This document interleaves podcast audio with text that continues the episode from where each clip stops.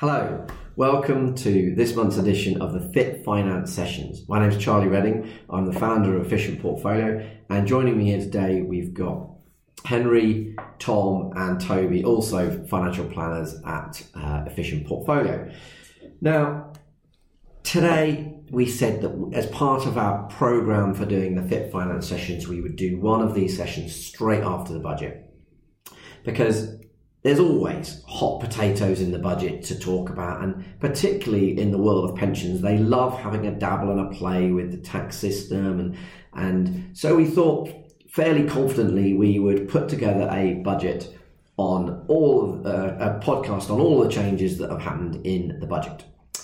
So typically we've done this after probably the quietest budget we've had uh, for our sector for quite a while. But anyway, there are a few pieces of wisdom in there.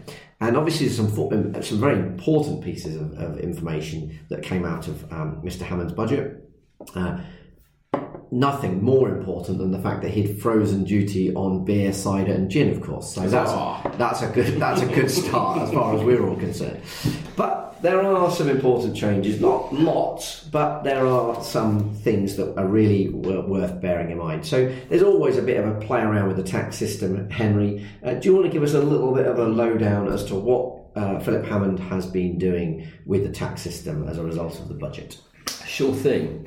I think actually it was one of the big headlines that came out of the budget this year was that um, some of the personal allowance and tax limits that he had set for later in his tenure he's brought forward. Um, so the first one is the personal allowance. Now the personal allowance is the amount of income that you can earn before you start paying any tax on it. Um, and previously it was eleven thousand eight hundred fifty pounds. Uh, and this has now been moved up to twelve thousand five hundred pounds a year early. So that takes effect from, from April. The next part, the, the next uh, allowance that he's he's amended slightly was to, to raise the higher rate threshold for tax. So that's now moved up to fifty thousand pounds. So when your total income is fifty thousand pounds, you start to pay forty percent tax over and above it and twenty percent tax underneath it. One of the things that it's probably worthwhile pointing out here is that at slightly higher levels of, of income, this also brings a, a planning area into, into focus. And that is, as you start to earn over one hundred thousand pounds, that personal allowance, the twelve thousand five hundred, is removed, and it's removed by, by a pound for every two pounds over one hundred thousand you earn. So that now means that from earnings between one hundred thousand pounds to one hundred twenty-five thousand pounds will now suffer an effective marginal rate of tax of sixty percent. So that's twenty percent of, sorry, forty percent of your higher rate tax, and then twenty percent on, on those p- personal allowance earnings that you would have had before. So that's something to bear in mind. Um, so far as tax changes go, however, pretty much from an income tax perspective, pretty much stayed the same. An inheritance tax perspective, things pretty much stayed the same. The only other one really is your capital gains tax allowance, which has eked up a little bit now. So that's twelve thousand pounds per person per year that you can utilise. And of course, it remains half of that for um, for trusts. Excellent. So at least one positive that's come out of it is that we now have a nice easy number to remember for the capital gains tax allowance. A nice twelve thousand for that and twelve thousand five hundred for the personal allowance. We like easy numbers to, to remember. Why they can't be the same, I don't understand, but hey, we live in, a, in, a, in an idealistic world here. Uh, and so Tom, there's, they usually like to play around with the pensions world in these budgets. Were there any changes to the pension world or anything to think about with regards to pensions following on from the budget? Yeah, so the lifetime allowance has increased slightly uh, from a million and thirty to a million and fifty-five, which effectively means there's an additional twenty-five thousand pounds worth of lifetime allowance tax um, that uh, we, we won't have to pay. Um, and what that means in reality is that's about six thousand pounds of additional tax-free cash. So if you are thinking about taking your tax-free cash in the near future, then perhaps delaying to uh, post-April would be would be a good idea. Um, and but other other than that, on a pension front, it's it's been pretty quiet, which um, is, is to be expected, I think, given all the changes over the last few years. But um, a little bit of stability is, is good, I think, for, for people going forward. And can you use pensions to offset any of what uh, Henry was talking about in terms of the the that sixty percent marginal tax rate? Yeah, so it's, it's been quite important for our clients to try and reduce their taxation above the one hundred thousand pounds limit. It, this budget just means it's even more so to, to worthwhile to go and do that that planning. Um, so yeah, using pension contributions to reduce yourself under that limit or the high rate tax threshold or whatever threshold it might be, um, by making pension contributions, that would always help. So somebody that's earning one hundred twenty-five thousand pounds, then they can make a pension lump sum contribution, can't they? And get sixty percent tax relief on that money. So for every ten pounds that's going into the pension, it's only actually costing them four pounds out of their pocket. That's an absolute no-brainer. If you're in that zone, you've got to be trying to get as much um, out of that uh, tax relief as possible, haven't you, really? Oh, absolutely. It, as you say, it's a no-brainer. It's it's so cheap. Obviously, you've got to have the capital, perhaps, there um, to make the contribution initially. But, you know, there may be one way of going through your employer and increasing your pension contributions just through your salary so that it comes straight out, just to to get yourself down or as close to earning one hundred thousand pounds as you as you possibly as you can. can. Yeah. And then actually there's another, it's not quite the same, but there's a similar sort of um, thing that happens around fifty thousand pounds, isn't there? Because there's the, that affects your the child, child benefit. Child benefit, that's right. Um, I must confess, I can't remember the exact numbers again, but I, th- but I wonder if that's a one and, and a one and two. Yeah, that's right. It, it, it is, and so you, you do lose it. And again, using pensions to try and uh, keep that down would would be, through salary sacrifice, as you say, might be uh, might be good planning. It's interesting, in, in part, that actually that high rate of tax threshold and the and the child benefit threshold have now equalised, actually, both at fifty thousand pounds. Because it was always a slight anomaly that the higher rate th- tax threshold was at about forty-five thousand, but yeah. the higher earners' child benefit was, was that much higher. So logic would say that they'll both rise together here on in. So it would, but I'm sure it won't. I'm, sure right. I'm sure we'll all be remembering fifty-one thousand two hundred seventy-five pounds and thirty p from next year onwards. um, but there's often, you know, there's often clients that get in contact and sort of say, you know, it, it, uh, are there any rash things I should be doing beforehand, before the budget? You know, are they likely to uh, scrap the, the tax-free lump sum from pensions, or uh, you know, should I be making quick pension contributions because they're going to scrap the tax relief? But inevitably, all of these things, in my nineteen years in the industry, I think there's always been that talk pre-budget, will this, won't this happen?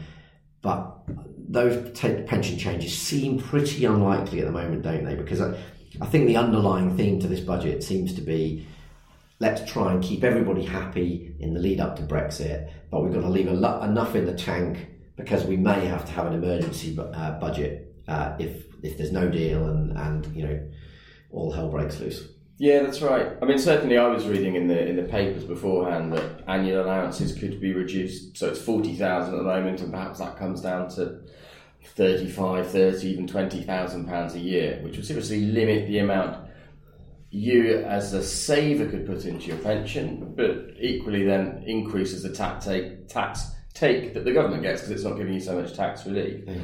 That might be an obvious target in the future, potentially.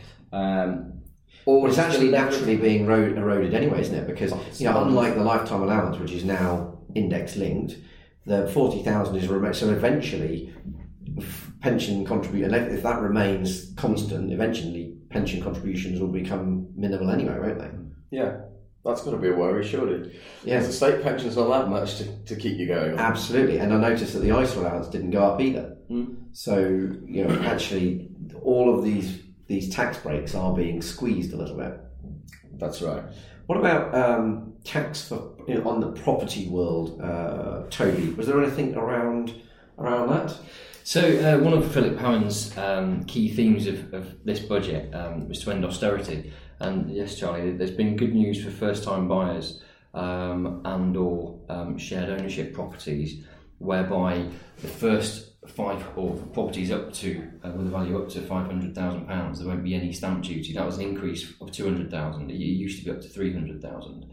So uh, that's great news. Unfortunately, speaking Um, for myself, I narrowly missed out on this uh, free of stamp duty by uh, a couple of years, so not bitter at all. Oh, I think that would be all but never, never bitter. Uh, but uh, but but that was pretty much it there, wasn't it? Yes, yeah, it was. So that's obviously going to hopefully help um, first-time buyers. They're going to have a bit more cash in their back pockets, um, just to try and encourage uh, further spending and, and consumer confidence. But but that was pretty much it on the property front. Right.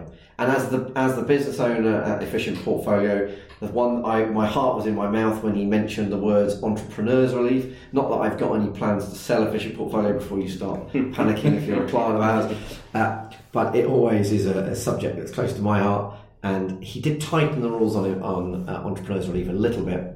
So he. Uh, He, he meant meaning you have to hold the asset for twenty-four months now rather than twelve months. But for me, that's not a big deal for most people that are trying to claim entrepreneurs relief uh, because they you know typically have been, owned the business for significantly longer than that. And the other thing that came out for small business owners is that now, as a small business owner, I can complain to the financial uh, ombudsman service. So that's handy for me if I ever need that. uh, but then other than that, there wasn't a lot for business owners uh, in there, unless you own a big tech company. Anybody want to tell me about what happened to the big the Facebooks of this world? Uh, sure, I'll go. Uh, I think it, they're trying to tax their revenue rather than their profit because it's too easy for them to massage the numbers through various structures. And I think I think this budget has been a, a closure, a bit like the entrepreneur relief rules, of loopholes. If they can close some of those loopholes that people have been exploiting, um, such as Facebook, Amazon, these various other other companies. Um, and make sure they pay their fair fair share of tax, so it doesn't affect us or other sort of small businesses or even larger businesses, but the big tech firms will pay a bit more tax. Um, some would argue they should pay a lot more tax, but I think it's um, uh, it, it will be a, a shift towards a different direction in terms of international taxation, and, and what that brings for, for a global economy could be quite interesting. Well, it could be, couldn't it? Because it could, you know, we've already had mutterings from the U S around Uh, that's starting to cause a trade war between the U K and the U S. In the same, obviously, there's a big trade war going on between the U S and China at the moment. Uh, that's not the sort of thing that we're going to want to be hearing in the lead up to Brexit, is it? And it also is not the sort of thing we want to be um, hearing around, you know, at a time when we've seen uh, nervousness in the markets already, haven't we? I mean, you know, the market performance has been not really good over the last uh, few months, hasn't it? Yeah, definitely. I mean, certainly you're right. I mean, I don't think the U K wants to, to burn any bridges right now. Um, certainly with Brexit on the horizon, um, and getting into trade wars with the U S would, would be an unpleasant and unnecessary um, place to be. It, it, hopefully we won't get there. Uh, but I think that the bigger these bigger tech companies have also got to pay their way. And I think not only politically, but I think the population as a whole is, is fairly united behind that fact that they've, they've got to they've got to pay a bit more tax. In terms of the performance of the markets, that's been quite an interesting one because they have dipped a little bit, um, but they've dipped on the back of good news, which mm. is which is fairly perverse actually. Good data coming out of America saying America's been growing well and their their um, their uh, employment figures are. are ever increasing, or unemployment figures are falling, um, has spooked the market a little bit into thinking interest rates will go up, um, and that will make profitability of companies a little bit worse than it has been so far. So it's been a, it's been a funny, it's bad for investors clearly, but actually perhaps longer term, the, the picture's not quite so bad. Yeah, and I, I think it it's also comes down to Yeah, have you, have you guys ha- had clients on the phone worried about markets and worried about um, investments falling? You know, what's what's been your reaction from your clients? Yeah, I think that sometimes there will always be a bit of nervousness, and uh, I think it's these are the times where actually you will make the money over the long term. Investors are rewarded for taking that that risk, the premium for taking risk, equity risk. Um, so actually, sometimes when volatility is happening, it's uncomfortable at the time, but really these are the times where it creates the, the traction to move forward. Um, and I think a lot of this, this is very much a repeat of the start of the year. As Henry said, the underlying economic data is, is very good. So yes, I think there's a lot of uncertainty, but and that can feel uncomfortable when you're looking at your portfolio, but we're designing our portfolios to achieve what the clients want to over the long term. What happens in the short term shouldn't really affect too much. Yeah, agreed. I think actually somebody um, I heard recent, sum it up recently really well, which is the secret to long-term growth is withstanding short-term volatility, short-term losses. You know, you've got to be in it for the long term. If you're in it for the long term, then really whether the value's a bit more or a bit less than it was three months ago doesn't make that much difference, does it? As long as you're in a properly diversified portfolio, uh, you should be, you know, in, in the right place to get market protection from the markets when they fall. That doesn't mean you don't fall at all, but depending on the risk level, you, you know, you get decent protection there. But when the markets rise, you're then in prime position to to try and benefit from those those rises. Yeah, it's the old adage, of course, isn't it? Time in the market rather than timing the market. Absolutely, absolutely. I, I think that is that is the key, and I, I think, you know, it's all very easy to get bogged down with, you know, bad news in the press. You know, we all like that. We all know that newspapers love bad news, mm. so it's very easy to get disillusioned by the fact that the markets are down and your investments have lost a little bit. And and actually, you know, what's I think what's worried people more is, you know, the market has fallen, but could it? Could this be the start of something really big? Uh, and and actually, I think, you know, just sticking with the investment strategy Uh, long term is is um, is the recipe for success. Agreed. A- anybody want to add anything to that? No, I mean, no, absolutely. As as you say, a pretty pretty uh, nice budget, stable budget, um, and keep your money invested, and hopefully the markets improve over the course of the next six months. Brilliant. Well, and nobody wants to throw in any toilet jokes in line with Philip Hammond's budget. I, th- I think uh, I think he's done enough for the, for the whole of us. Leave him to it. Excellent. Well, this is the shortest podcast we've done so far, but with um, but we've got I think we've covered all of what we can see as the important points uh, that were that were raised in, in this budget, and so that's the end of the budget version of the Fit Finance sessions, and we look forward to catching up with you again next month. Thank you very much.